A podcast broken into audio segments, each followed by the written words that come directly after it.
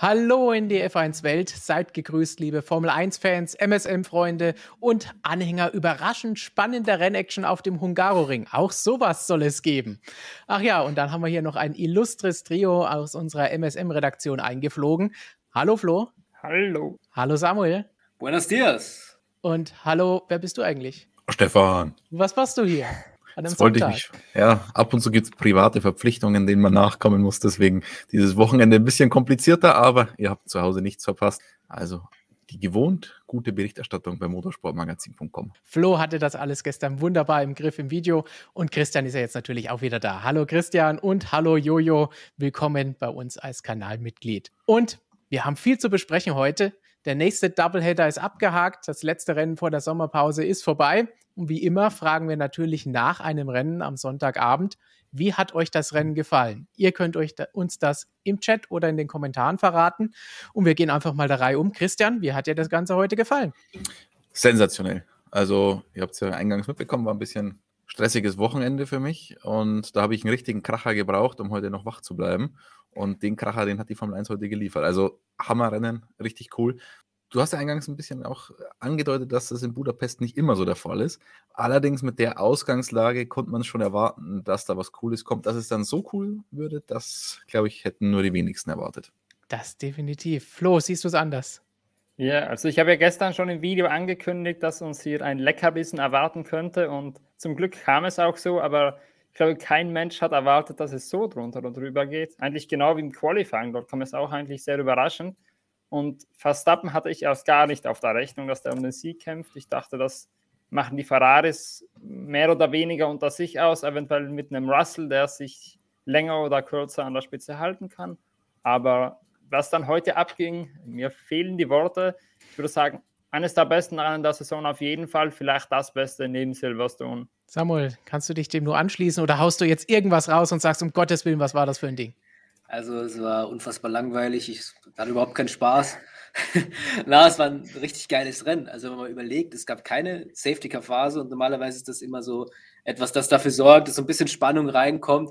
Also gab es nicht und es war trotzdem ein grandioses Rennen, weil es gab Momente, da wusstest du jetzt nicht, wer wird am Ende ganz vorne stehen und dass es dann der Verstappen wird, das ist, war nicht leicht vorherzusagen, aber es war, war ein grandioses Rennen. Das auf jeden Fall. Und es wurde im Chat schon richtig angemerkt, es war auf jeden Fall richtig gut angerichtet. Also hat Flo gestern korrekt gesagt, das Ganze. Habe ich das richtige Rezept ausgepackt? Definitiv. Ja, und du, du, machst das sicher mit so einer Fertigbackmischung. Ein richtiges Rezept brauchst du da nicht, Flo. Nein, aber der, der Punkt, den Samuel gerade gebracht hat, kein Safety Car, ist ja, das ist ja wirklich, also Normalerweise gibt es einfach so ein drunter und drüber, nur wenn Safety Car kommt oder dass man nicht weiß, wer das Rennen gewinnen wird. Also wir saßen hier in der Redaktion und wussten wirklich lange Zeit nicht, wer das Rennen jetzt gewinnen wird. Also es gab ja ständig fünf bis sechs Fahrer, die dann noch irgendwie in der Verlosung drin waren. Und das hat richtig Spaß gemacht. Und das einfach ganz natürlich entwickelt. Hammer. Ja, das ist eigentlich das Wichtigste, kein Safety Car bei der Sache. Und obwohl man sagen konnte, ja, wie du eben gesagt hast, man hat vorher schon so ein bisschen gewusst, vielleicht könnte es regnen, aber wir wissen ja, es könnte regnen, das passiert dann eh nie. Aber Reifenunterschiede waren mit dabei und auch out of position einige Fahrer, die von hinten aufholen mussten. Aber trotzdem gab es Spannung und man konnte sehen, die Autos konnten näher ranfahren und auch überholen und das auf dem Hungaroring, auf dem das sonst als überholfeindlich gilt. Also ganz, ganz starke Geschichte, meiner Meinung nach. Vielleicht muss man an der Stelle tatsächlich jetzt auch mal eine Lanze brechen für Pirelli. Die haben in den letzten Jahren so viel abbekommen. Die Fahrer haben sich so oft über diese Reifen beschwert. Der Reifen-Alleinausrüster hat es nie einfach. Ja, er gewinnt jedes Rennen, aber er verliert auch jedes Rennen und er ist nie der Grund dafür, wieso ein Fahrer gewinnt, aber er ist der Grund dafür, wieso Fahrer Rennen verlieren. Also deswegen Reifen-Alleinausrüster hat es tatsächlich nicht immer einfach. Ich bin auch der Meinung, Pirelli hat in der Vergangenheit nicht immer den besten Job abgeliefert, aber die 2022er Generation, die 18 Zoll Reifen, die liefern wirklich genau das, was sie liefern sollen. Und zum einen ist es natürlich das mit dem Überhitzen und Hinterherfahren, wobei man da schwierig sagen kann, wie viel sind jetzt die Reifen, wie viel sind die Autos und so weiter. Aber die Abstände zwischen den Mischungen, der Abbau, der Verschleiß, all das ist richtig, richtig gut gelungen. Und deswegen haben wir jetzt schon mehrere Rennen in dieser Saison gesehen, wo wir ganz unterschiedliche Strategien haben. Ähm, was alles nicht künstlich erzeugt. Es ist ja nicht so, dass dann irgendwann der Cliff kommt und der Reifen komplett den, den Geist aufgibt, wie ich glaube 2013 hatten wir das oftmals. Jetzt ist es einfach so, du hast unterschiedliche Reifen, die alle haben eigene äh, eine eigene Charakteristik und die machen sich dann die Teams zunutze oder eben auch nicht wie bei Ferrari.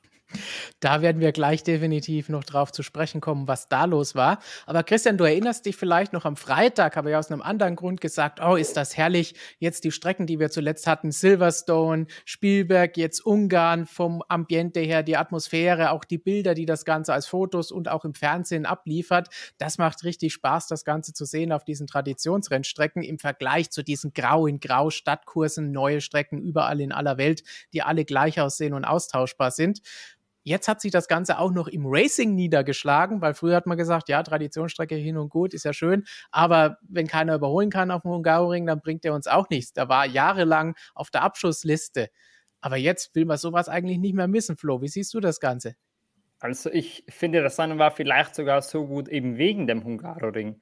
Denn wir haben es schon während dem Rennen der Redaktion ein bisschen angesprochen, dass wir der Meinung sind, es ist ja nicht so, dass das Überholen einfach nur mehr geworden ist und man überholen kann. Das kann man auf vielen Strecken in der Saison. Aber am Hungaroring hat es halt genau gepasst mit den DRS-Zonen, dass die Attacken nie wirklich so leichte Manöver waren, sondern immer wirklich Zweikämpfe waren und dann man am Ende da gerade eben durch Bremsmanöver oder durch gutes Positionieren sich irgendwie vorbei manövrieren konnte.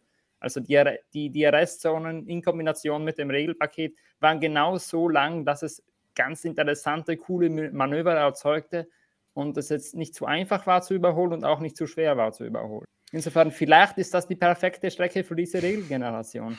Wir brauchen Nur noch mehr Langweiler. Gut, so viel dazu. Und Samuel, noch ganz, ganz spannend, auch die nächsten Rennen. Wir haben ja jetzt gar nicht mehr diese ganzen seltsamen Retortenkurse, sondern wir haben für den Rest der Saison, wenn wir jetzt mal Abu Dhabi ignorieren als Finale, haben wir eigentlich nur noch geile Strecken, nur noch Traditionsstrecken. Worauf freust du dich da jetzt am meisten? Uh, tatsächlich steht bald Belgien an in drei Wochen. Jetzt ist erstmal Sommerpause. Ich schaue mal kurz auf den Kalender, was danach so kommt. Aber Niederlande Monza, und Niederlande. Ah, Zandvoort. Zandvoort. Also wenn wir schon dabei sind, Zandvoort, einer meiner Lieblingsstrecken seit, seitdem letztes Jahr der Kurs wieder zurück in die Formel 1 gefunden hat, war grandios. Also die, die Atmosphäre war der Wahnsinn, die Strecke an sich, das Layout mit den Steilkurven und, und das ist einfach, das Kiesbett ist direkt neben der Strecke. Das ist einfach eine unfassbar geile Strecke. Also es hat mir richtig viel Spaß gemacht und ich, ich gehe so weit, dass ich sage, das ist mein, mein Lieblingskurs. Und darauf freue ich mich am meisten tatsächlich. Aber natürlich auch Belgien, weil ich schon gesagt hatte, es ist eine coole Strecke. Ich glaube, die Ardennen da. Rennen letztes Jahr war auch richtig Hammer. Ne? Achterbahn, ja, war Wahnsinn. Ja. Ja. Nachdem es jetzt mal Jahr. ein Jahr nicht richtig im Kalender war, freuen wir uns umso mehr auf Belgien. Möglicherweise ja. dann auch leider das letzte Mal. Aber das ist genau, das wollte ich jetzt ansprechen. Ein weiterer Grund, warum wir uns auf Belgien freuen müssen. War das schon so ein Vorgeschmack auf die Rotation letztes Jahr? Ja, möglicherweise. möglicherweise. Also Gut, ich muss natürlich die Frage stellen an Samuel. Äh, du hast gesagt, Sandford Liebestrecke in der Formel 1 oder allgemein? Denn wenn allgemein ist, dann ist gleich hier mindestens einer sauer, das weiß ich. Nicht der da oben. Was ist Ihre Lieblingsstrecke und warum ist es die Nordschleife? Aber jetzt kommen wir zum Rennen zurück. Über alles andere können wir nochmal ausführlich in einem eigenen Video diskutieren. Da haben wir jetzt eine genau. ganze Liste. Unter anderem, wer ist der beste Bottas? Das weiß Christian noch gar nicht. Aber das müssen wir auf jeden Fall ausdiskutieren. Befehl unserer Zuschauer vom letzten Mal, von letzter Woche. Gut, kommen wir jetzt zum Rennen. Und weil Samuel eben Zandvoort angesprochen hat. Christian, da wirst du wahrscheinlich auch zu Hause schlafen und immer hinpendeln, weil mit der Max Mania werden die da jetzt grundsätzlich überall alles dicht haben. Ja, ähm, logistisch ist es tatsächlich eine, eine, spektakuläre Geschichte. Wobei man ja sagen muss, Sanford äh, war letztes Jahr deutlich besser, als jeder erwartet hatte. Also da war ja riesen Verkehrschaos und alles an, angedacht, aber es war gar nichts, weil die Holländer mit Zug und Rad gekommen sind. Also sehr vorbildlich. Vorbildlich, zumindest in dieser Hinsicht. Und dann könnt ihr uns noch verraten, jetzt nachdem wir so viel über das Rennen gesprochen haben, wie hat euch der große Preis von Ungarn gefallen? Ihr könnt uns das natürlich in den Chat oder die Kommentare schreiben oder einfach abstimmen in unserem großen Fahrer-Voting, wo ihr auch den Grand Prix benoten dürft und natürlich auch alle anderen Fahrer und wie ihr die Leistungen in diesem Rennen gesehen habt. Macht mit, morgen gibt es dann das Ergebnis und dann können wir schön vergleichen, wie wir abgestimmt haben und wie ihr abgestimmt habt. Und jetzt kommen wir endlich zum harten Fakten und zum Racing des heutigen Tages. Schnelle Übersicht. Max Verstappen hat den großen Preis von Ungarn gewonnen. Sein echt achter Saisonsieg in diesem Jahr. Das zweite Mercedes-Doppelpodium hintereinander nach einer schwierigen Saison, einem schwierigen Auftakt. Auf einmal läuft's und keiner weiß so richtig warum. Auch da werden wir kurz nochmal drauf zu sprechen kommen. Ferrari die großen Verlierer, obwohl sie die Plätze vier und sechs geholt haben. Immerhin noch ein Punkt für Sebastian Vettel, kein leider für Mick Schumacher. Und dann noch schnell in der Übersicht ein Blick auf die WM-Tabellen, denn da sieht es langsam zappenduster aus, zumindest für die Roten. Max Verstappen hat jetzt schon 80 Punkte Vorsprung auf Charles Leclerc. Sergio Perez als Dritter ist bis auf fünf Punkte an Leclerc herangekommen. Russell hat Sainz überholt, obwohl der schon ein Rennen gewonnen hat. Also bei Ferrari läuft es da überhaupt nicht und auch in der Konstrukteurswertung sieht es aber noch schlimmer aus. Red Bull hat da schon 97 Punkte Vorsprung und Mercedes ist mittlerweile bis auf 30 Punkte an Ferrari Ferrari dran. Letzte Woche haben wir noch gescherzt, oh, der Rückstand von Mercedes auf Ferrari ist geringer als der von Ferrari auf Red Bull. So langsam muss man sich da ja fast schon Sorgen machen. Und im Kampf dahinter hat Alpine sich ein bisschen absetzen können um vier Pünktchen gegenüber McLaren. Ja, da waren einige Sachen dabei, die für die spannende WM nicht so hilfreich waren. Spannendes Rennen ja, spannende WM nein. Aber ja, das Bittere ist, schauen wir uns die Ausgangssituation mal an. Verstappen startet von P10, Außenseiterchancen eigentlich, denkt man sich, vor allem in Ungarn auf der Strecke. Ähm, dann kommt man schon sagen, okay, jetzt startet er so, so weit hinten und Leclerc nutzt es nicht so richtig, denn da war die Pole ja auch durchaus drinnen für Leclerc. Ähm, aber trotzdem immer noch eine gute Ausgangsposition, um richtig gut Punkte gut zu machen. Ja, am Ende P1 für Verstappen und P6 für Leclerc. Und das, obwohl es ja bei Verstappen wirklich nicht gut gelaufen ist mit dem Problem im Qualifying. Auch im Rennen gab es am Anfang Funksprüche, dass es Probleme gab. Dann auf einmal war er dran und hat Leclerc angegriffen, dann ein Dreher, sodass er weit zurückfällt, Drama und dann kommt, kommt er wieder nach vorne und gewinnt am Ende quasi locker das Rennen. Wie, wie kam es dazu? Flo, was war da los?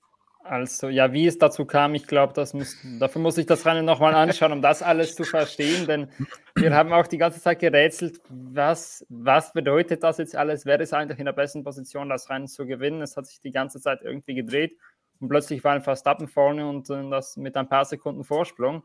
Also, ganz ehrlich, ja, wie hat das geschafft? Ich sage mal, die Base war einfach der ausschlaggebende Punkt. Äh, der Red Bull hat gut auf die Reifen geachtet auch wenn man in den letzten Tagen eigentlich nicht erwartet hätte, dass sie auf dem Longrun so stark sind. Er hat sich gut durch den Verkehr gearbeitet, vor allem dabei die Reifen geschont, hat sein Programm durchziehen können, während vorne die zum Beispiel Leclerc und Russell doch sehr sich gegenseitig, ich sag mal, beäugt haben und ein bisschen sich gegenseitig pushen mussten und sich dann auch gegenseitig an die Box mh, zwang es so ein bisschen. Red Bull hingegen ist die eigene Strategie gefahren, hat dann mit Verstappen den Undercut gemacht beim ersten Boxenstopp, der sehr gut funktioniert hat, hat, hat dadurch eigentlich alle mehr oder weniger reingelotst.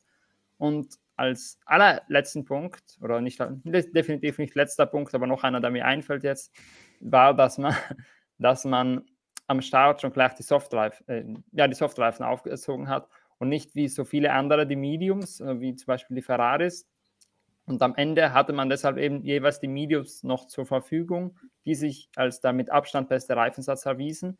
Während eigentlich die Ferraris aus den Mediums im Startstint jetzt nicht so viel gemacht haben und dann später mit den Softs, beziehungsweise bei Leclerc waren es gar nicht mehr die Softs, weil er etwas zu früh an die Box musste mit den Hards, dass sie dann im letzten Stint ein bisschen auseinandergefallen sind. Samuel, hast du damit gerechnet? Du hast den Artikel geschrieben. Was hast du noch an Insights? Um, by the way, ein grandioser Artikel. Also jeder, der noch nicht gelesen hat, bitte auf unsere Seite gehen und bitte diesen Text lesen. Na, ähm, ja, man, merkt, dass, man merkt, dass du Quatsch erzählst, weil die Kommt gleich eine ähm, Rückkopplung. Qualität gleich entsprechende Qualität Gut. annimmt. Also. ja. Na, auf, hast, auf jeden Fall. Hast du gehört, glaub, du Samuel, nicht einmal das Mikro Rüttel mal am Kabel. Aus. Ja. Ja, ist unfassbar. Aber bis Samuel seine Tonprobleme gelöst hat. Erzähl du was. Ähm, es gab tatsächlich sogar noch technische Probleme bei Red Bull, vor allem am Anfang. Die Kupplung hat ein bisschen Probleme gemacht, ist überhitzt. Musste man dann kühlen, also hat er auch noch wahrscheinlich ein bisschen Performance zumindest liegen lassen. Und der Dreher, weil du ihn vorhin schon angesprochen hast, Stefan, das war ja schon ein Spektakel an sich, dieser 360. Weil ich habe mir den nochmal ein bisschen genauer angeschaut und habe mir dann so gedacht, der ist ja während der sich gedreht hat, schon wieder voll aufs Gas, um sich gleich wieder richtig zu stellen. Ich bin mir sehr, sehr sicher, dass wahrscheinlich 18 andere Fahrer in diesem Feld sich einfach gedreht hätten, stehen geblieben wären, neutral gesucht, ersten Gang eingelegt, dann vielleicht so einen 180 Grad oder was auch immer machen, aber den sicher nicht in dieser Art und Weise vollendet hätten, diesen Dreh. Also das war wirklich spektakulär und er hat ja kaum was verloren dadurch. Also die Position ja. gegen Leclerc, die er kurz zuvor gewonnen hatte, aber ja, mehr nicht. Äh, richtig cool. Selbst so. da zeigt sich, dass der Weltmeister halt doch ein bisschen was drauf hat. Jetzt klingt Samuel gut. Es sollte besser sein. Ich habe die Probleme beheben können. Uh, ja, das war, das war eine unfassbare Leistung von Verstappen. Also ich habe Christian Horner nach dem Rennen gesagt, er hat Verstappen, man muss mal ganz kurz an, an, an das Anfang des Rennens schauen. Da ist der Verstappen ohne Probleme durch die ersten Kurven gekommen und Christian Horner hat danach gesagt, dass er zum ersten Mal gesehen hat, dass Verstappen vorsichtig fährt.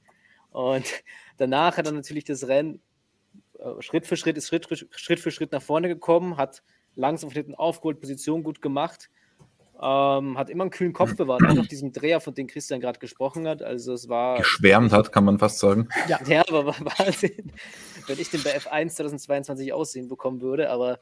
Dabei hast du noch viel mehr Training mit solchen Drehern, oder? Wieso?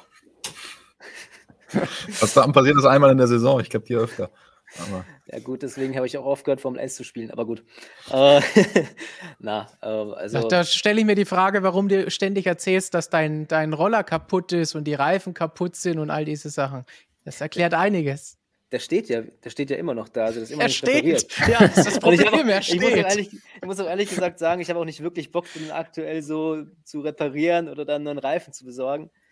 Aber um das zu, zu Ende zu bringen, er hat immer einen coolen, kühlen Kopf bewahrt und hat den Leclerc sich kurz darauf wieder geschnappt und ist dann sein Rennen souverän zu Ende gefahren, ohne irgendwie sich beirren zu lassen, hat in der letzten Runde noch mal ein bisschen Tempo rausgenommen, damit ja nichts passiert, weil es hat ja doch ein bisschen genieselt, es war ja doch wahrscheinlich ein bisschen rutschig. Also es war eine dominante Vorstellung und da sieht man, dass der einfach fahrerisch äh, eine unfassbare Entwicklung hingelegt hat in den letzten Jahren. Letzte Saison schon, aber auch dieses Jahr unfassbar abgeklärt ist. Und das haben wir heute gesehen. Deswegen ist er auch der verdiente Sieger. Verdienter Sieger, spektakulärer Dreher und Leistung und überhaupt überragend gefahren. Aber das ist ehrlich gesagt so ein bisschen das Gegenteil, was Sergio Perez zuletzt hier angeboten hat, weil so wirklich überzeugend war das dieses Wochenende auch wieder nicht. Nein, also mit Perez ist echt im Moment, da ist ein bisschen der Wurm drinnen. Manche vermuten ja, dass das daran liegt, dass Red Bull das Auto nur noch auf Verstappen weiterentwickelt und den Perez im Prinzip ja mit dem kämpfen lässt, was eigentlich nur für den Verstappen gemacht ist. Da kann ich jetzt ehrlich gesagt von meiner Warte aus nicht beurteilen, wie viel Wahrheit da dran ist. Aber abgesehen davon muss eigentlich was Besseres her als das, was Perez im Moment leistet. Gestern in Q2 ausgeschieden. Ja, okay, da war Magnussen so halb im Weg, aber normal müsste da der erste Versuch reichen, mit so einem schnellen Auto wie dem Red Bull, da um durchzukommen. Und im Endeffekt war die Base ja das gesamte Wochenende nie wirklich dran an Verstappen, erst recht nicht, aber auch nie in diesen Top 6. Das war erst im Rennen, dass er sich effektiv in dieser Gruppe befand. Davor war er immer so Platz 7, 8 in der Gegend. Das ist eigentlich alles viel zu wenig und im Rennen selber war er auch von den sechs Top-Fahrern eigentlich der einzige, von dem man nie wirklich das Gefühl hatte, dass er irgendwie um den Sieg was mitzureden hat. Ich gebe jetzt mal meine unpopuläre Meinung, weil ich gerade noch den Verstappen sehe und Stefan vorhin ja auch mal das Fahrerranking gezeigt hat. Nach diesem grandiosen Sieg, übrigens der erste, ich habe vorhin nachgeschaut, das fand ich schon verwunderlich, den Verstappen geholt hat, wenn er nicht aus den ersten beiden Startreihen gestartet ist.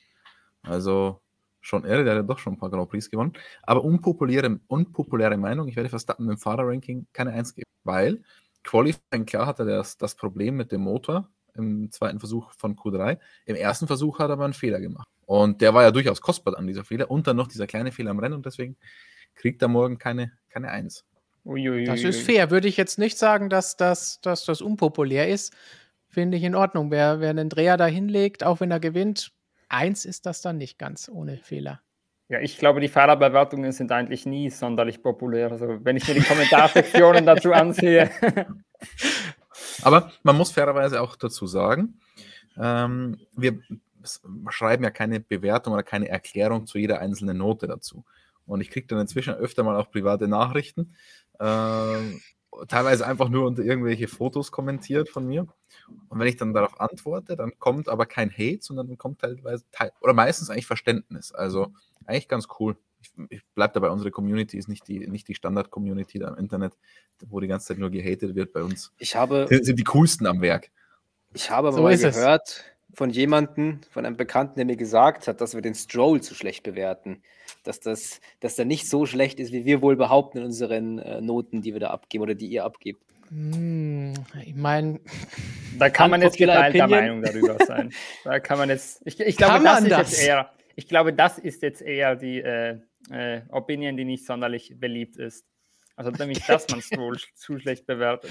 genau, also da, dafür können wir jetzt schon mal einen kleinen Werbeblock ein, einfließen lassen. Wenn du dich auf einen Namen festlegen müsstest, wer wird ihn ersetzen? Uh, Ricciardo. Well, I think uh, maybe Daniel Ricciardo.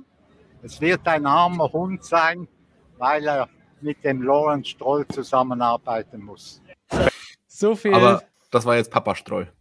Das ist Papa Stroll, aber da fällt der Apfel jetzt nicht so weit vom Stamm, wie es so schön heißt. So viel ein kleiner Ausflug auf unseren neuen Shorts-Kanal. Da könnt ihr euch noch mehr solcher schönen Kurzvideos anschauen und Clippings und Clips aus unseren Streams und anderen Videos. Da seid ihr dann auch immer informiert, wenn ihr vielleicht mal nicht die Zeit habt, alles anzuschauen. Aber wer Aber auch an der nicht alles anschauen? Muss man Lance Stroll auch mal wieder in Schutz nehmen. Äh, an dem Wochenende, finde ich, war er jetzt nicht unbedingt schlecht. Also Qualifying-Duell gegen Vettel gewonnen. Äh, Im Gegensatz zum Vettel auch das Auto heil gelassen am Wochenende. Im, Er selber ähm, hat es zumindest teilgelassen. Es wurde nicht teilgelassen. im äh, Rennen dann auch gut, gutes Teamwork, würde ich mal sagen, vor allem im Verhältnis zum letzten Rennen. Also und, und weit hinter Vettel ist er dann auch nicht ins Ziel gefahren, deswegen ähm, kann man ihn jetzt hier, glaube ich, nicht so groß kritisieren. Das Gut, dann- durchaus. Dieses Wochenende war ganz grundsolide. Auch wenn man natürlich sagen muss, am Ende des Tages hat doch Vettel den einen Punkt geholt. Ich glaube, da freuen wir uns vielleicht ein bisschen durch die deutsche Brille doch ein bisschen drüber, dass er bei seinem letzten Ungarn-Rennen noch ein Bündchen mitgenommen hat. Da muss man ja inzwischen schon froh sein darüber. in diesem Vielleicht kriegt er dann so ein Mini-Porzellan-Ding. Vettel würde sich darüber freuen. Mini-Porzellan-Pokal für Platz 10. Das ist dann auch umweltfreundlicher in der Herstellung. Wer weiß. Gut, aber du hast gesagt, nicht viel Kritik oder keine Kritik für Lance Stroll an diesem Wochenende. Kritik hat aber sehr wohl das nächste Team verdient und auch abbekommen, vor allen Dingen bei unseren Zuschauern, die schon vor dem Beginn dieser Sendung diskutiert haben im Chat und auch jetzt ziemlich auf Ferrari einschlagen. Da gab es die letzten Wochen halt ja viel, viel, viel, viel Probleme, die aufgetreten sind. Auch heute wieder im Rennen, die Pace war mal da, dann war sie auf einmal weg und dann ging gar nichts mehr. Äh, alles andere als eine überzeugende Vorstellung. Christian, du hast dir diesen Debakel für Ferrari, Pace schlecht, Strategie Katastrophe, Boxenstops waren auch nicht ideal. So richtig lief gar nichts, oder? Nee. Und aber das Interessante an der ganzen Geschichte ist jetzt dran, woran lag es, dass sie so schlecht waren? Es gab durchaus unterschiedliche Meinungen im Ferrari-Lager. Charles Leclerc zum Beispiel hat gesagt, die Strategie war schlecht. Das, was relativ offensichtlich war und was, glaube ich, auch der geneigte Zuschauer einfach gesehen hat, okay, die Ferrari-Strategen waren mal wieder nicht ganz auf der Höhe. Mattia Binotto hat aber gesagt, nee, die Strategie war heute nicht unser Problem. Unser Problem war die Pace. Und das hat tatsächlich auch Carlos Sainz gesagt. Klar, der war von diesem Strategiepatzer auch nicht äh, betroffen und ist trotzdem zurückgefallen. Ähm, ich glaube, die Wahrheit liegt nicht in der Mitte, sondern sie addiert sich diese Wahrheit. Die Strategie bei Leclerc war natürlich eine absolute Katastrophe. Über die Gründe können wir vielleicht gleich auch noch ein bisschen näher eingehen.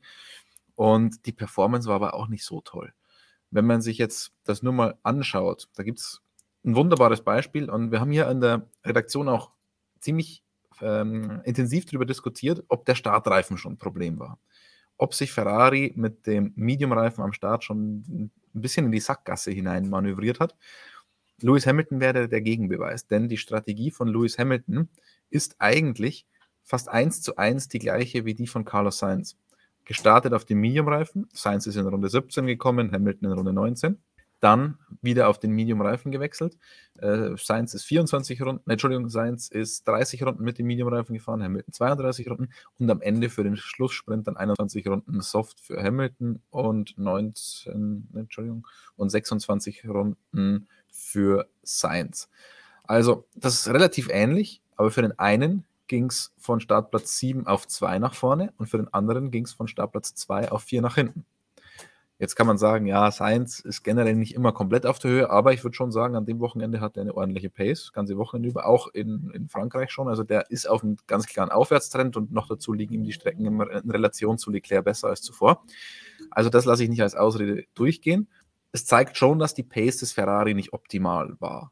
Also, das war alles andere als das, was wir am Freitag gesehen haben, als der Ferrari haushoch überlegen war. Das hat man bei Ferrari auch eingesehen. Wir waren am Freitag ungefähr eine halbe Sekunde schneller als die Konkurrenz und jetzt waren wir eine halbe Sekunde langsamer. Das war definitiv ein Punkt. Die Gründe, die wusste Mattia Binotto noch nicht klar. Die äußeren Bedingungen sind das Offensichtliche.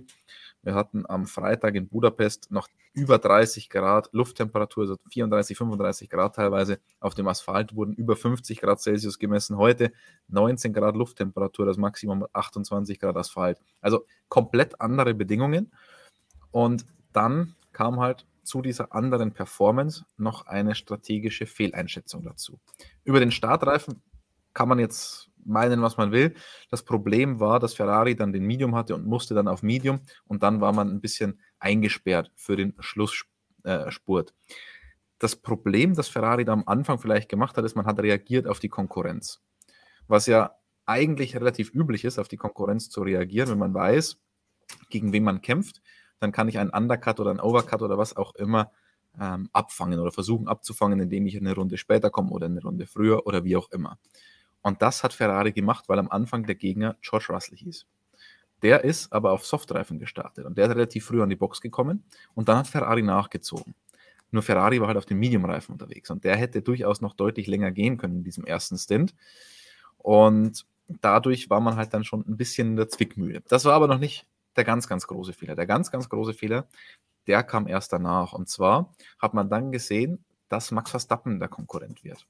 An äh, Russell ist ja Leclerc auch auf der Strecke vorbeigegangen. Man hat gesehen, okay, den können wir schlagen, haben wir schon überholt, alles gut. Dann hat man gesehen, okay, der Verstappen, der wird uns jetzt richtig gefährlich. Und dann ist Verstappen an die Box gekommen und Ferrari hat wieder darauf reagiert. Das Problem daran war nur, dass Verstappen auf Soft gestartet ist, ist dann auf Medium gewechselt und konnte dann für den letzten Stint auch nochmal Medium aufziehen. Und das ging natürlich so bei Leclerc nicht mehr. Der ist auf Medium gestartet, ist auf Medium gegangen und hatte dann die Wahl, entweder wenn er den Verstappen covern will, vom Zeitpunkt her, entweder er zieht jetzt die Softreifen auf oder die harten Reifen.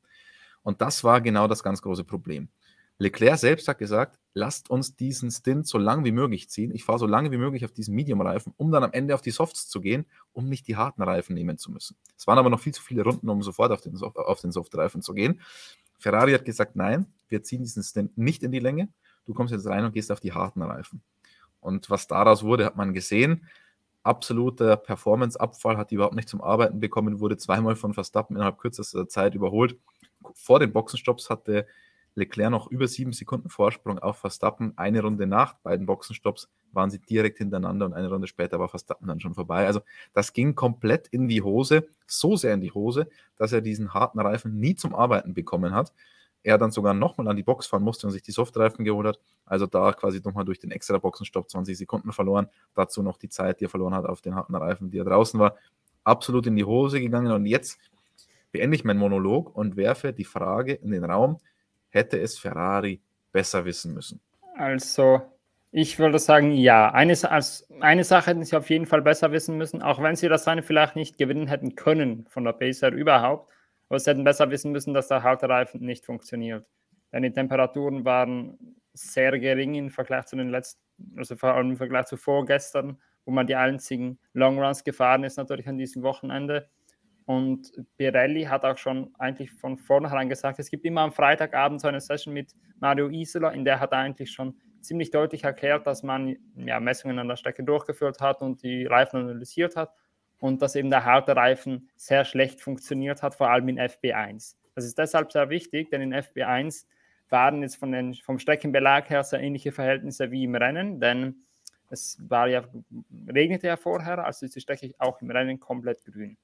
Das heißt, wenn man auf Pirelli gehört hätte, hätte man den harten Reifen schon lieber mal beiseite geschoben oder wenn dann nur dazu genutzt, um effektiv einen Long Run durchzuziehen. Also sprich ein, eine Ein-Stop-Strategie durchzuziehen, nicht Long Run. Das rede ich denn für Blödsinn. Also effektiv nur eine Ein-Stop-Strategie durchzuziehen, so wie das ja auch Alpin halb erfolgreich zumindest äh, gelungen ist. Aber bei Ferrari den für, wie lange war das, 30 Runden raufzubacken, das ist irgendwie die schlechteste Variante gewesen, weil da kriegst du ihn erstens schon mal schwer auf Temperatur und in dem Moment, wo er dann auf Temperatur ist, ist die Leistung zwar konstant, aber auch immer noch nicht ausreichend für das, was man am Ende eines Rennens dann aufholen sollte. Also sie hätten es besser wissen müssen. Sie haben aber, und da sind wir uns in der Redaktion ein bisschen uneinig gewesen, wann sie sich dieses Bein gestellt haben. Ich war der Meinung, der erste Boxenstopp war das größere Problem, denn dadurch war man schon gleich in dieser Zwickmühle, dass man zu früh im Prinzip den zweiten einlegen musste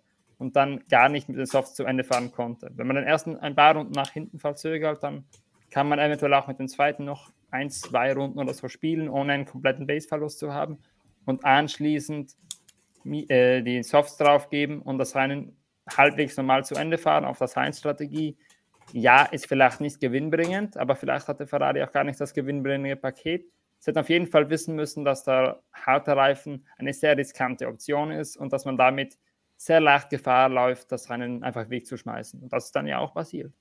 Ja, wenn ich da mal einhaken darf, es ist halt spannend, weil Flo hat es vorhin gesagt, glaube ich, dass Red Bull auch deshalb so gut performt hat, weil die einfach ihr Rennen durchgezogen haben. Die hatten einen Plan, haben durchgezogen. Klar, du musst immer darauf reagieren, was im, im Rennen so passiert. Und das hat Ferrari aber nicht gemacht. Ferrari ist nicht das eigene Rennen gefahren, Ferrari ist das Rennen der anderen gefahren. Und wenn du dir anschaust, ich habe mal hier kurz die Information rausgeholt, Leclerc hat auf dem zweiten Medium, also dem zweiten Stint, 18 Runden gedreht. Kein Fahrer oder nur ein Fahrer ist weniger Runden auf dem Medium gefahren als Leclerc und das war seins.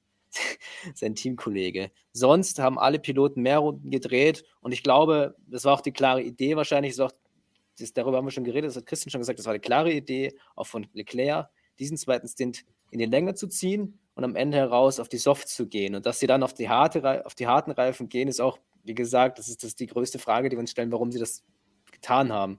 Das kann wahrscheinlich keiner wirklich erklären.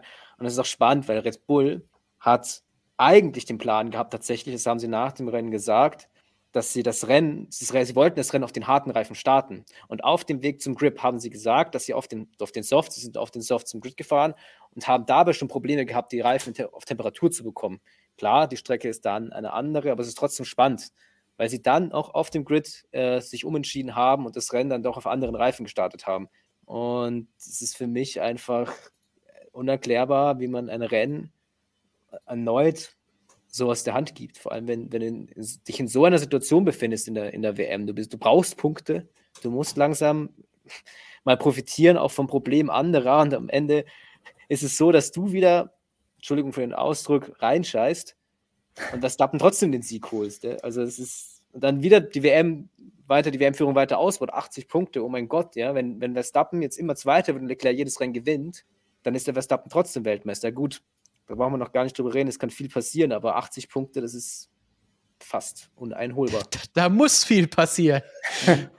aber ich denke, vielleicht war genau das der Punkt. Vielleicht war bei Ferrari eben genau dieser Fokus auf Verstappen, dass man gesagt hat, eben in der Mitte des Rennens irgendwann, oh verdammt, Verstappen ist ja schon da. Ja, wir können jetzt nicht einfach nur schauen, unsere Strategie durchzuziehen und Punkte mitzunehmen. Wir müssen schauen, dass wir Verstappen hinter uns halten. Und wenn wir jetzt weiter werden, ist das schon eine krachende Niederlage und das können wir uns schon gar nicht leisten.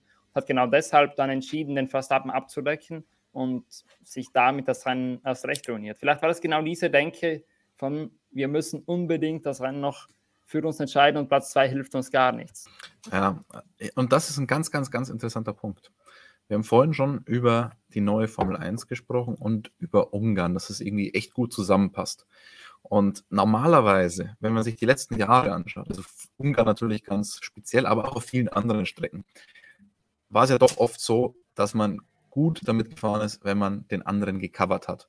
Und jetzt denken wir ähm, vor allem an Ungarn, wenn du da die Track Position aufgegeben hast, dann warst du gelackmeiert. Und hätte Ferrari die Track Position aufgegeben und was ganz anderes gemacht, und möglicherweise er das eigene Ding durchgezogen.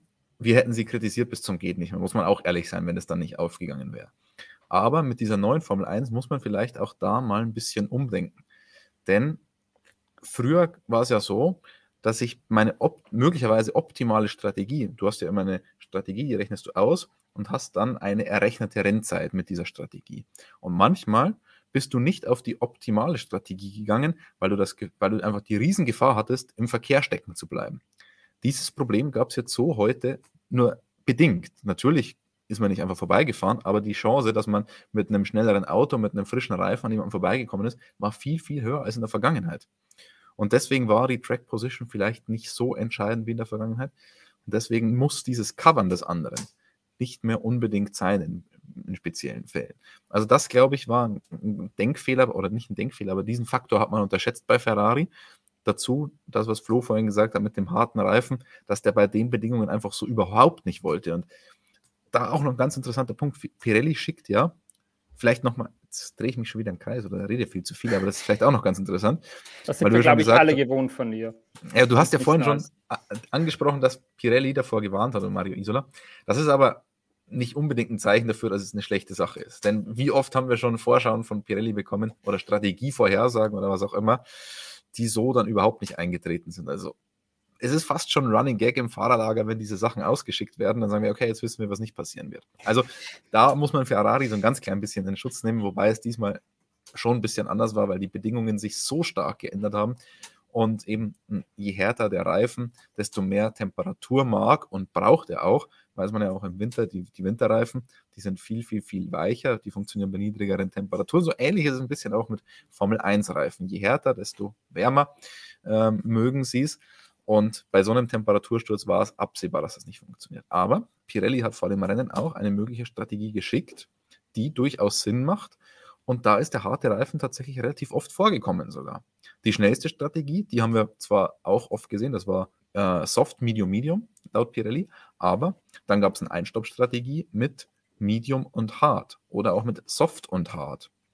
Also da hat man gesagt, das ist eine gute Strategie, wenn man den harten Reifen daher nimmt. Es gibt aber jetzt da noch einen entscheidenden Unterschied. Diese Strategie mit dem harten Reifen, die geht eigentlich nur auf, wenn man wirklich auf Einstopp geht und den harten Reifen dann von Anfang an genau so rannimmt dass er einfach lange hält. In der Konstellation, in der Leclerc da war, musste er aber pushen. Er hatte ja ein kleines Polster auf Verstappen und musste da seine Position verteidigen. Und in dieser Situation kommst du dann in einen Teufelskreis rein, dass die Reifen nie richtig zum Arbeiten kommen, ähm, eher von der Oberfläche her überhitzen. Ähm, das ist ja nicht das strukturelle Aufwärmen, was man gerne hätte, dass der Reifen funktioniert. Und dann kommst du in den Teufelskreis rein und es funktioniert nie. Also es ist nicht ganz so einfach und trivial, wie es manchmal aussieht, aber Ferrari hätte das schon erahnen können, zumal es ja auch andere Fahrer gab, die mit dem harten Reifen in diesem Rennen schon Probleme hatten. Alpine ist übrigens mit dieser Einstoppstrategie ganz, na, wenn man sagt, ganz gut gefahren, kann man auch nicht sagen. Sie hatten schon Probleme, aber sie haben es zum Arbeiten bekommen die Haas-Piloten, Mick Schumacher zum Beispiel, der hatte richtig Probleme auf dem harten Reifen dem ging es dann fast ähnlich wie Leclerc, der musste auch nochmal in die Box kommen und den harten dann wegschmeißen, weil es einfach nicht funktioniert hat. Und ich muss, ich muss noch hinzufügen, es waren ja nicht die einzigen, die beiden, die Probleme hatten. An Ricciardo, der ist auch mit den Hartreifen komplett eingebrochen auf den letzten Runden. Der war Zehnter eigentlich vor seinem letzten Stop. Und nachher ist er auf Platz 15 durchgeleitet worden. Also der ist weiter hinten ins Ziel gekommen, als er nach dem Stop überhaupt rausgekommen ist. Und das ist auch das Interessante oft, denn bei Norris zum Beispiel hat es funktioniert. Und das ist genau wieder dein Punkt, den du gerade genannt hast, nämlich dass wenn man im Verkehr ist, dann kann man sich die Reifen nicht so gut einteilen, nicht so gut Temperaturmanagement betreiben. Und genau das war bei Ricciardo eben eine Spur mehr der Fall. Dementsprechend konnte er die Reifen nicht so aufwärmen, wie es gebraucht hätte und ist dann zurückgefallen.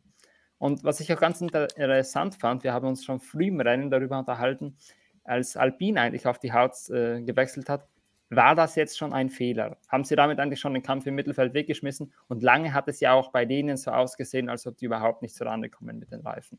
Also Alonso ist anfangs so ja, durchgereicht worden. Die ersten Martins sind so reihenweise vorbeigefahren an den beiden Alpine-Piloten. Und nachher hat man dann nicht mehr so darauf geachtet, haben sie sich so langsam gefangen von den Zeiten her.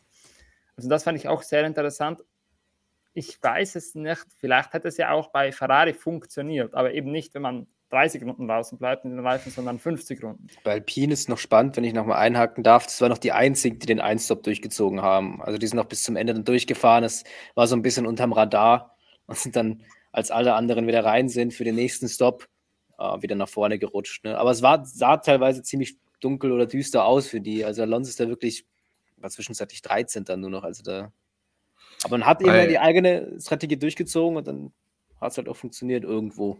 Kleine Korrektur, Alpha wollte es eigentlich auch noch durchziehen. Am Bottas Valtteri Bottas, genau, der ist dann am Ende mit einem Problem am Benzinsystem ausgefallen. Aber da übrigens die Begründung, wieso man diese Einstoppstrategie ausprobieren wollte oder durchziehen wollte, weil man als Team im Mittelfeld die ganzen Softreifen schon im Qualifying verfeuert. Und somit hat man keine frischen Softreifen und damit ist man der Meinung, ist man fast ein bisschen dazu gezwungen zu dieser Strategie.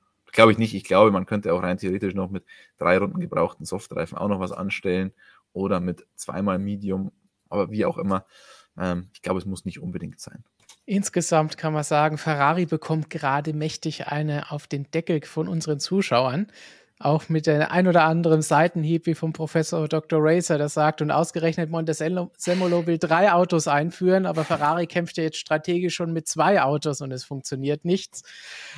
Aber Sandmein sollte Ferrari jetzt versuchen, hinter Mercedes P3 zu bekommen in der Konstrukteurs-WM, damit sie mehr Windkanal und CFD-Zeit bekommen nächstes Jahr. Äh, Strategiezeit. könnten Sie ja, man könnte, äh, genau, man könnte böswilligerweise sagen, das ist genau die Zeit, die sie nicht brauchen. Das haben sie ja halbwegs geschafft dieses Jahr von 8885 kommt ein WM-Titel mit Ferrari zählt doppelt, weil man die Gegner besiegen muss und Ferrari selber auch noch. Also da gibt es einiges an bösen Kommentaren. Und Giovanni sagt auch, mein Herz tut einfach nur weh, nur noch peinlich. Ich gehe mal ganz stark davon aus, dass er Tifosi und Ferrari-Fan ist. Und überhaupt gibt es insgesamt nicht viel Gutes. Tim, vielen Dank für die Meinung, hat gesagt, Charles sollte Ferrari verlassen weil da läuft alles ganz und gar nicht. Wobei ich glaube, der muss momentan eher ruhig sein, nachdem er letzte Woche das Auto weggeworfen hat. Sonst hätte er sich vielleicht ein bisschen lauter beschwert heute. Und einer, der immer relativ viel auf den Deckel bekommt, Flo, das hatten wir auch schon am Mittwoch bei MSM Live gesehen, ist Mattia Binotto. Nadorius sagt, ich wüsste nicht, warum nicht alle restlichen Rennen gewinnen sollen. Das hat Binotto vor genau einer Woche gesagt. Ja, jetzt pass auf. Nein, er hat gesagt, er hat nicht gesagt, warum wir die restlichen Rennen nicht alle gewinnen sollen, sondern die nächsten zehn. Und jetzt habe ich heute, bevor ich in die Media Session mit Mattia Binotto gegangen bin, habe ich hier in der Redaktion gesagt, jetzt pass auf, jetzt kommt gleich, ich wüsste nicht, warum wir die nächsten neun Rennen alle gewinnen sollen oder Doppelsiege holen. Aber hat er dann leider nicht so gesagt. Er war, er war tatsächlich heute deutlich schlechter gelaunt als vor einer Woche in Frankreich. Und es gibt einen ganz einfachen Grund. Nicht die Strategie, hat er gesagt. Die Strategie, klar war die nicht gut, aber sein Problem ist die Performance. Und das ist das große Fragezeichen. Das erste Mal in dieser Saison, dass Ferrari so weit weg war von dem Sieg, performance-technisch. Und ja, ich weiß nicht, was ich im Stream gesagt habe, aber Stefan, wir hatten auch eine kleine Diskussion. Ich muss Mattia Binotto in Schutz nehmen. Ich finde, er ist in diese Rolle gut hineingewachsen. Das Team ist noch nicht perfekt, aber ich finde, er macht da an der Spitze einen ordentlichen Job, bringt auch einigermaßen Ruhe rein in die ganze Sache. Und natürlich passieren Fehler, natürlich passieren zu viele Fehler insgesamt, aber das jetzt nur an Mattia Binotto festzumachen, fände ich nicht korrekt. Definitiv. Ich habe am Mittwoch schon eine Lanze für ihn gebrochen, allein weil wir uns ja auch schon vorher unterhalten hatten und gesagt haben, das, was er da die letzten anderthalb Jahre geleistet hat, wie er Ferrari wieder zu dem gemacht hat, dass sie Rennen gewinnen und in der WM mitkämpfen können, von dem, was wir 2020 gesehen haben, das ist schon top gewesen. Jetzt läuft es halt mal nicht. Letzte Woche Fehler gewesen, davor mal ein Defekt gewesen, jetzt war die Pace nicht da, aber das kommt jedem Team einmal vor.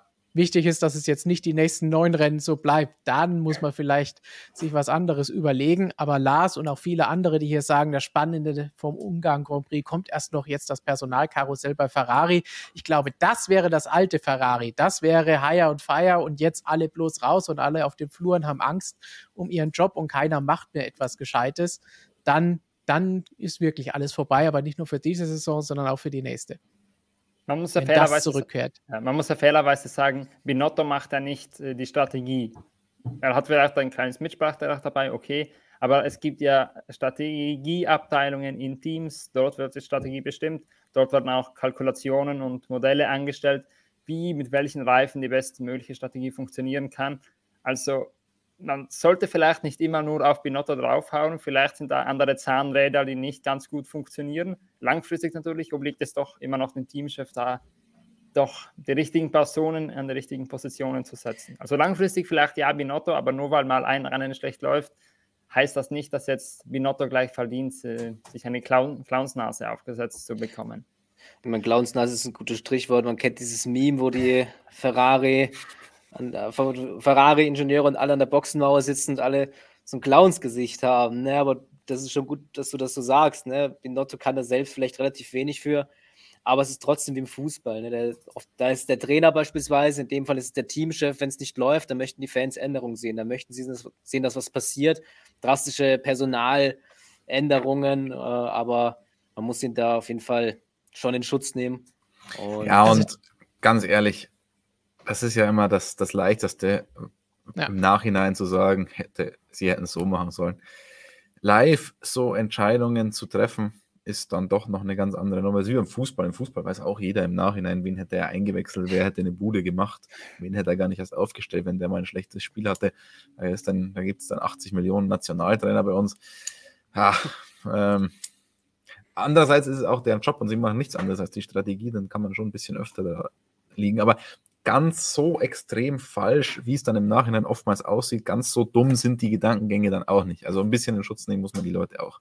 Ja, ja ich mein, wir müssen ja auch fairerweise sagen, das haben wir im Stream ja schon angesprochen. Wir könnten ja jetzt genauso gut hier sitzen und sagen, warum hat Ferrari nicht abgedeckt? Warum geschah das nicht? Vielleicht waren sie dann Dritter, Vierter geworden. Dann würden wir genauso hier sitzen, sie kritisieren und sagen, warum haben sie es nicht anders? Warum haben sie nicht genau das gemacht, was sie heute getan haben? Weil wir natürlich nicht wissen, wie es dann ausgegangen wäre. Wir wissen ja auch nicht, was wäre passiert, wenn Ferrari den Leclerc noch länger draußen gelassen hätte. Wäre es vielleicht dann so passiert, dass er dann reinfährt an die Box hinter Verstappen, Hamilton und so weiter irgendwann rauskommt. Okay, Hamilton in dem Fall nicht, aber hinter Verstappen, Russell und so weiter rauskommt, die Positionen nicht mehr gewinnt und dann am Ende Vierter wird oder so, dann schaut steht er auch blöd da und wir würden genau das Gegenteil sagen. Also ich finde das, genau wie Christian schon gesagt hat, immer schwierig, da immer die Strategieabteilungen zu kritisieren. Es war ja auch schon im Prinzip in Monaco so. Es war komplett unübersichtlich, das Rennen. Man wusste nicht, äh, welche Runde reinfahren ideal ist und welche nicht. Natürlich im Nachhinein ist dann leicht zu sagen, okay, auf genau der Runde hätte man reinfahren müssen. Aber währenddessen kannst du das halt nicht sagen. Und deshalb fand ich immer, war Monaco genau eine Strecke oder ein Rennen, wo es ein bisschen verzeihbar war, dass man da eine Fehlentscheidung macht, weil es ein bisschen wie mit einem Würfelspielen ist, da genau die richtigen Wetterverhältnisse abzuwarten, wo es am besten passt. Sollte man da mehr, ich habe es auch vorhin in den Kommentaren gelesen irgendwo, sollte man da mehr auf die Fahrer hören, die auf ihr Gefühl vertrauen, was die denken, sollte man nicht mehr daran, sich danach richten. Ne? Also wenn Leclerc sich heute darüber beschwert, dass, dass, dass man nicht auf ihn gehört hat, und dann hat es nicht hingehauen. In, in Monaco war es ähnlich, da hat man ein bisschen auf Seins gehört und bei ihm hat es besser funktioniert als bei Leclerc. Ja, kurze, ich sage mal kurze Antwort ich würde sagen, kurze Antwort nein, denn die Fahrer haben erstens schon mal weniger Übersicht über das Rennen, also was Abdecken und so geht, haben sie ja nie im Blick, wo würde ich jetzt rauskommen und so weiter. Und äh, ich sage mal so, ist ein Fahrer kann dann halt auch nur kritisieren, am Ende trifft das Team die Entscheidung und dann steht das Team blöd da. Heißt, wenn man nach der Strategie eines Fahrers gehen würde, würde man vermutlich gleich oft oder höchstwahrscheinlich sogar noch öfter Fehlentscheidungen treffen. Ich Aber es ist ein Zusammenspiel. Es ist ja, aber, es geht nicht ja, darum, aber klar, aber der Fahrer alleine... hat nicht die Übersicht über das Rennen. Der Fahrer kann Natürlich sagen, hat das nicht, aber es ist ein Zusammenspiel. Aber es ist ein Zusammenspiel. Es geht ja nicht darum, ob der Fahrer jetzt überhaupt nur auf den Fahrer gehört werden sollte oder gar nicht. Das ist ein Zusammenspiel. Und wenn sie da vielleicht ein bisschen mehr, sage ich mal, hören würden, ob es dann besser laufen würde.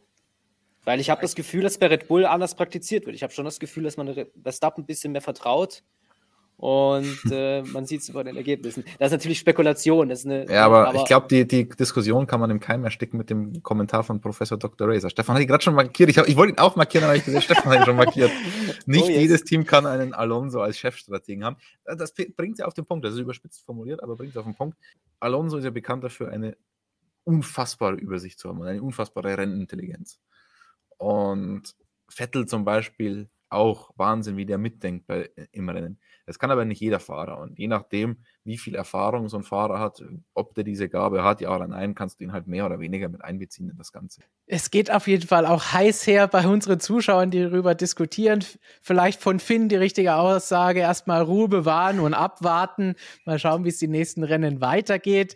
Mattia Binotto werden die wenigsten wahrscheinlich, die gerade zuschauen, noch äh, lieben lernen. Aber Romeo sagt, man kann jede Statistik und jedes Bild irgendwie so ein bisschen zurechtrücken, zum Beispiel vor Binotto Ferrari auf P6 in der WM, jetzt P2. Stimmt das ob, eigentlich? Ob das vor Binotto war, würde ich nicht sagen. Er war ja dadurch nee. auch schon da als technischer da Direktor, dann als ja. Teamchef. Das heißt, ja. er war da schon da, aber er hat sie zumindest wieder dahin gebracht. Dominik sieht das anders. Der hat nochmal nachgelegt und gesagt, Fehler der Unterstellten ist gleich auch Fehler des Chefs. Uh, das ist jetzt in so einem großen Team, in so einem Mannschaftssport natürlich auch wieder eine schwierige Geschichte, das einfach so pauschal zu sagen. Ja, ich finde natürlich langfristig, habe ich auch schon vorhin gesagt, kann man schon sagen, wenn es jetzt weiter laufend Fehler ja. gibt, der Strategieabteilung, dann sollte man sich da irgendwo überdenken. Aber nur weil man ein einzelnes Rennen oder auch weil man zwei Rennen in einer Saison mal strategisch vielleicht in die Wand gesetzt hat, dann heißt das noch nicht unbedingt, dass da jeweils für diese einzelnen Rennen der äh, Chef verantwortlich ist, denn das würde ja voraussetzen, dass er nach jedem, nach jeder, nach dem strategischen Fehler gleich mal die halbe Abteilung entlässt. Das wäre ja dann auch nicht unbedingt zielführend. Und allgemein muss man ja sagen, kriegt Ferrari doch auch sehr gern mal viel Hate ab weil, und viel Spott ab, auch wenn es dann an sich gar nicht so eine falsche Entscheidung war. Nur letzte Woche haben, haben wir es ja wieder gesehen, es kamen da die ganzen Leclerc, äh, Memes wieder hervor und an sich ging es ja nur darum, dass die riesig diskutiert haben und so viel dann im Endeffekt auch nicht falsch gemacht haben. Genau, das ist, ist, vielleicht auch wieder nur aufgefallen, weil man diese Diskussion mittlerweile mitbekommt seit ein, zwei Jahren. Vorher hätte man das gar nicht mitbekommen und gar nicht gewusst, dass da irgendwas abgeht. Obwohl wir natürlich auch letzte Woche gesagt haben, so richtig super professionell hat das nicht gewirkt. Aber es war jetzt auch kein Weltuntergang. Samuel, eine Abschlussfrage zum Ferrari-Komplex haben wir von Jester für dich. Was ich am allerschlimmsten finde, Ferrari lässt immer Leclerc hinter Sainz versauern. Red Bull hat innerhalb von zwei Kurven Platz gemacht für Max Verstappen. Das war ja eine super Szene, wo wir gesehen haben, der Leclerc struggelt, kämpft auf seinen harten Reifen. Perez befindet sich on track, also auf der Strecke vor. Verstappen der lässt ihn ohne zu zögern vorbei. Ein paar Runden später hat er ihn oder ein paar Kurven später hat er den, den, den, den Leclerc. Auch wenn er sich dann wieder gedreht hat und wieder nochmal überholen musste. Und das haben wir bei Ferrari in der Saison, diese Diskussion haben wir auch oft, dass man da gefühlt nicht dieses Machtwort sprechen möchte. Ich weiß auch nicht, was man damit teilweise erreichen möchte. Irgendwann muss man sagen in der WM, und es ist klar, dass Leclerc, mittlerweile muss man auch darüber diskutieren, ob er die Chancen auf dem WM-Team noch wirklich hat, aber die größeren Chancen hat. Und irgendwann muss man da Prioritäten setzen. Und muss man ein klares Machtwort sprechen, das, das, das passiert nicht. Man muss aber jetzt fairerweise auch dazu sagen, natürlich, dass das zwei komplett unterschiedliche Rennsituationen waren. In dem Moment, wo Verstappen hinter Perez dahergekommen ist, hatte Perez eine komplett andere Strategie, musste nochmal an die Box. Es war also kein Rennen zwischen den beiden. Und dann mhm. im ersten Stint, als Leclerc hinter Sainz war, waren es ja immer noch beide auf derselben Strategie, beide im selben Rennen. Also da ist es natürlich ganz was anderes jemanden einfach mal leicht vorbeizuwinken oder eben nicht. Also insofern ja. finde ich, sind das zwei Stimmt, komplett verschiedene ja. Situationen. Und im Endeffekt, solange sie an Russell nicht vorbeigekommen wären, macht es ja auch keinen Sinn, da Positionen zu tauschen. Vor allem, solange es nur ums oder vor allem ums Reifenmanagement geht, dann macht das relativ wenig Sinn. So, und es werden natürlich auch mal wieder rollende Köpfe gefordert von den Zuschauern. Romeo, der sagt, Rueda würde ich bei Ferrari feuern haben wir eben schon drüber gesprochen, das ist nicht unbedingt ein Patent, Patentrezept. Das bedeutet, oh, jetzt wird alles auf einmal besser und plötzlich funktioniert alles. Was ich aber eben auch richtig gelesen habe und Flo, was wir am vergangenen Mittwoch auch schon mal betont haben, auch für das Team Ferrari ist es jetzt nach vielen Jahren, in denen sie nicht vorne mit dabei waren, auch das erste Mal wieder, dass sie in der WM-Situation sind, so wie das Verstappen letztes Jahr lernen musste, wie es Leclerc jetzt lernen musste und weiterhin muss, gilt das natürlich auch im übertragenen Sinne für den Rest des Teams und alle anderen Teammitglieder. Das heißt, immer nur draufhauen hilft auch nicht. Ja, genau. Und natürlich, was wir hier nie beurteilen können oder nicht wissen, ist, ja, auch intern dieser Abteilung gibt es ja auch verschiedene Leute. Heißt das jetzt, dass der Fehler bei Rueda liegt oder hat man da intern irgendwie falsche Daten geliefert? Oder ist da, liegt der Fehler im Prinzip bei einem anderen innerhalb des Teams? Das können wir von hier nicht beurteilen. Also insofern werde ich mit solchen äh, Feuerungsforderungen oder ähnlichem immer ein bisschen vorsichtig als Außenstehender ist sowas immer gefährlich, wenn man nicht alle Informationen hat. Mesot sagt, ich bin mal provokant. Red Bull weiß auch, dass Max nur einmal fragt. Ansonsten krallt er sich Checo ohne abzuwarten. Das fehlt Leclerc. Es ist also ja, Leclerc schuld. Kommt immer auf die Rennsituation drauf an, oder? Also wenn, wenn es so einfach wäre, jemanden zu überholen, dann würden die Fahrer das gar nicht fragen. Aber man muss schon sagen, dass da natürlich auch ein anderes Standing im Team da ist. Verstappen ist Weltmeister, Verstappen ist die klare Nummer 1 bei Red Bull. Das ist eine ganz andere Konstellation als jetzt bei Ferrari, wo Leclerc die inoffizielle Nummer 1 ist. Aber es ist halt die inoffizielle Nummer 1. Der, halt, der hat mehrere Rennen gewonnen, ja. Sainz hat nur ein Rennen gewonnen, sowohl in der Saison als auch in seiner Karriere, aber es ist halt nicht so eindeutig. Und da ist ein Leclerc, da bin ich wirklich bei dem, äh, bei, bei Mesut. Ähm, und das ist auch die Art von Leclerc, der ist da ein bisschen zu bescheiden vielleicht manchmal. Manchmal fehlt ihm diese, wir reden oftmals über dieses Arschloch-Gehen, das Rennfahrer ja. brauchen. Und das fehlt ihm vielleicht so ein ganz klein bisschen in, in dem Moment. Andererseits könnte man auch sagen, das ist eine Situation, in der er dieses Arschloch gar nicht bräuchte, wenn das Team stark genug wäre und schneller einsehen würde. Ja, und das für ihn hätte und für ihn das Ganze ja. so einsetzen würde. Was ich aber Fun Fact interessant finde in diesem Zusammenhang, wenn das Leclerc fehlt, derjenige, mit dem du das besprochen hast, ist sein jetziger Teamkollege, Carlos ja, das stimmt.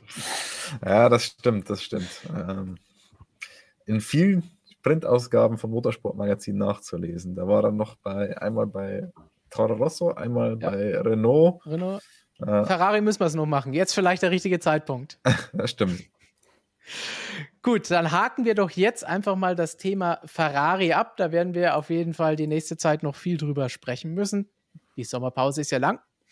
Aber wir wollen natürlich jetzt auch noch über Mercedes sprechen, denn damit hat eigentlich auch keiner gerechnet. Gestern die Pole Position, heute erneut innerhalb einer Woche zum zweiten Mal beide Fahrer auf dem Podium. Was ist denn da los? Tote Wolf hat letzte Woche in Frankreich noch gescherzt, ja, in Le Castellet hatten wir uns eigentlich ausgerechnet, um den Sieg mitzufahren, in Ungarn weniger, die Strecke liegt uns eigentlich nicht so, aber vielleicht ist es ja jetzt umgedreht und dort läuft's gut. Ja, genauso ist es gekommen, aber so richtig verstehen sie es selber nicht, wie er auch gestern zugegeben hat. Was war da los? Ja, du hast den Punkt getroffen, sie verstehen es nicht so richtig, warum es jetzt lief und warum am Freitag zum Beispiel absolut nicht. Eine Erklärung natürlich, das haben wir schon gestern gesagt, das könnten die Temperaturen sein. Es war einfach so abnormal kalt, damit hat keiner gerechnet. Damit war auch vor allem für heute das Auto nicht abgestimmt. Der hat zwar Vorhersagen, aber die waren auch nicht so äh, gering, wie es dann am Ende heute war. Und so konnte keiner wirklich absehen, wie das werden würde.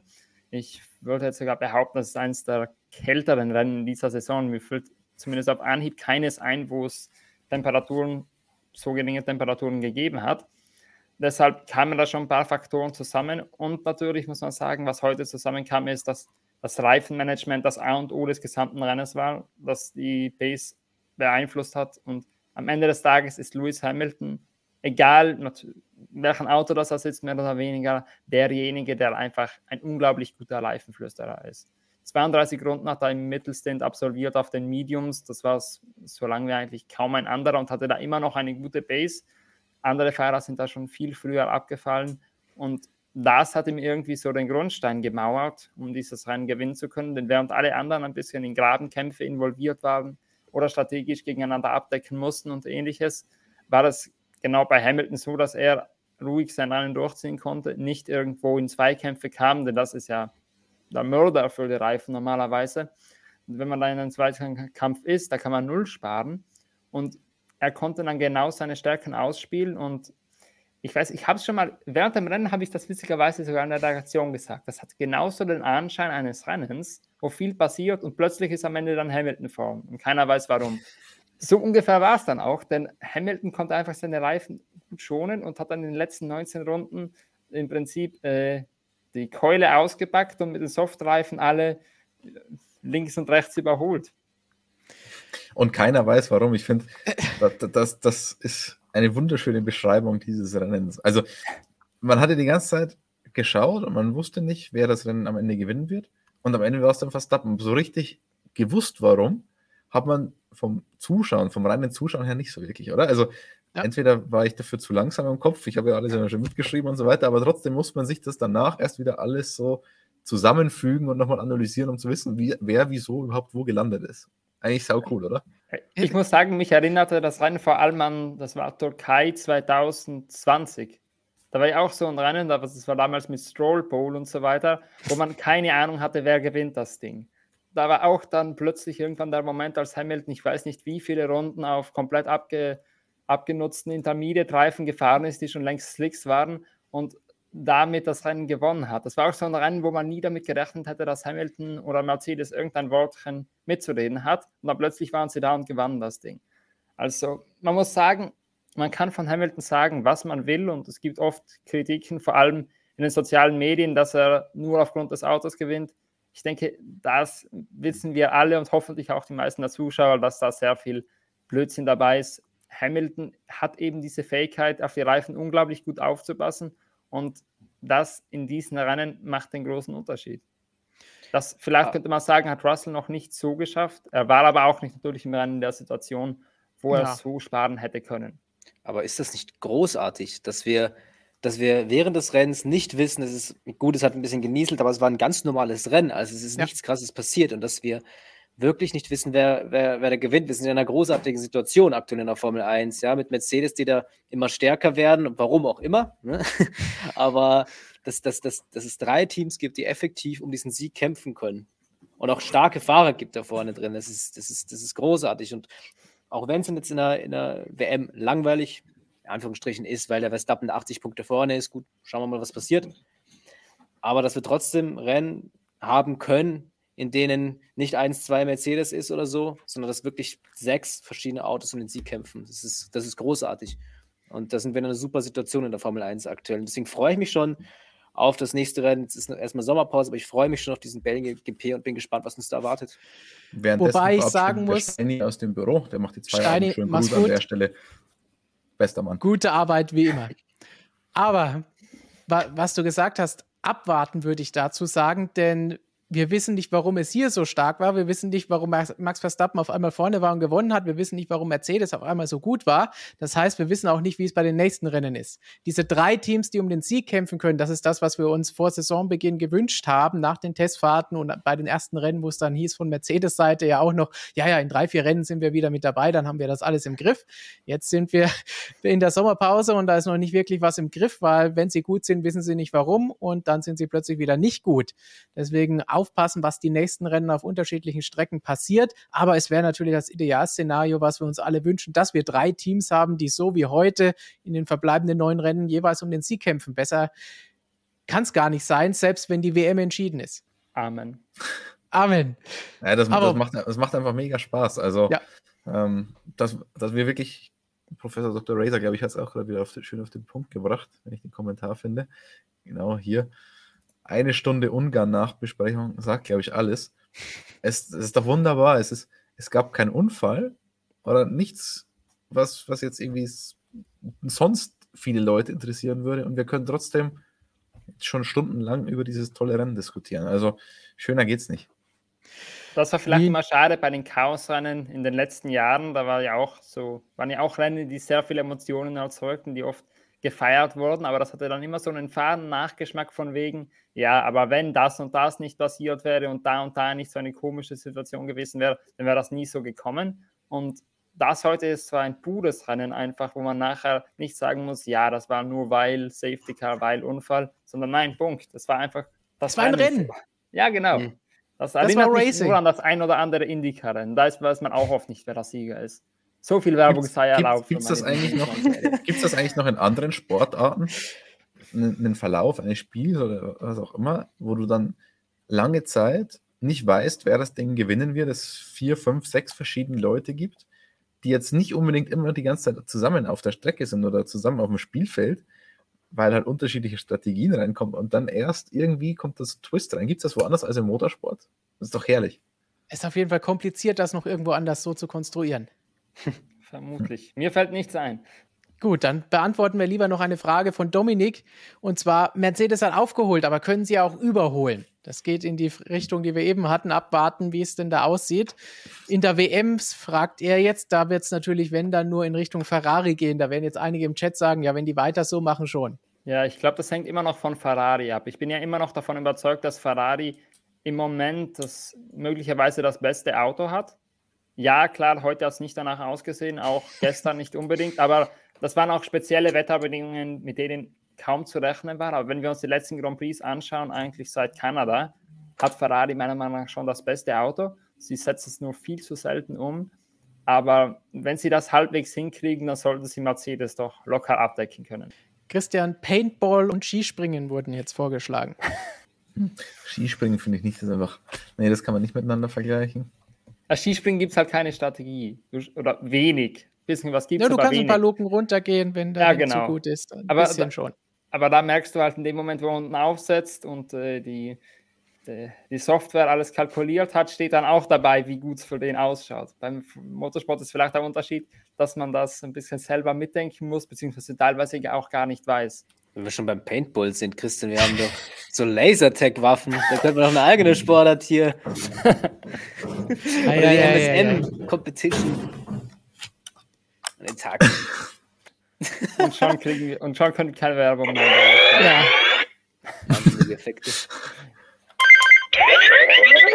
Ein Snooker, ja, Dart, jetzt wird alles, wird hier alles vorgeschlagen. Bevor, da, bevor das noch weitergeht, schauen wir noch ganz schnell, was ihr sonst noch an Fragen Ja. gestellt habt. Und zwar Wenn ich noch da, dazwischen gerätschen darf, Schach gefällt mir, das habe ich gerade noch gesehen.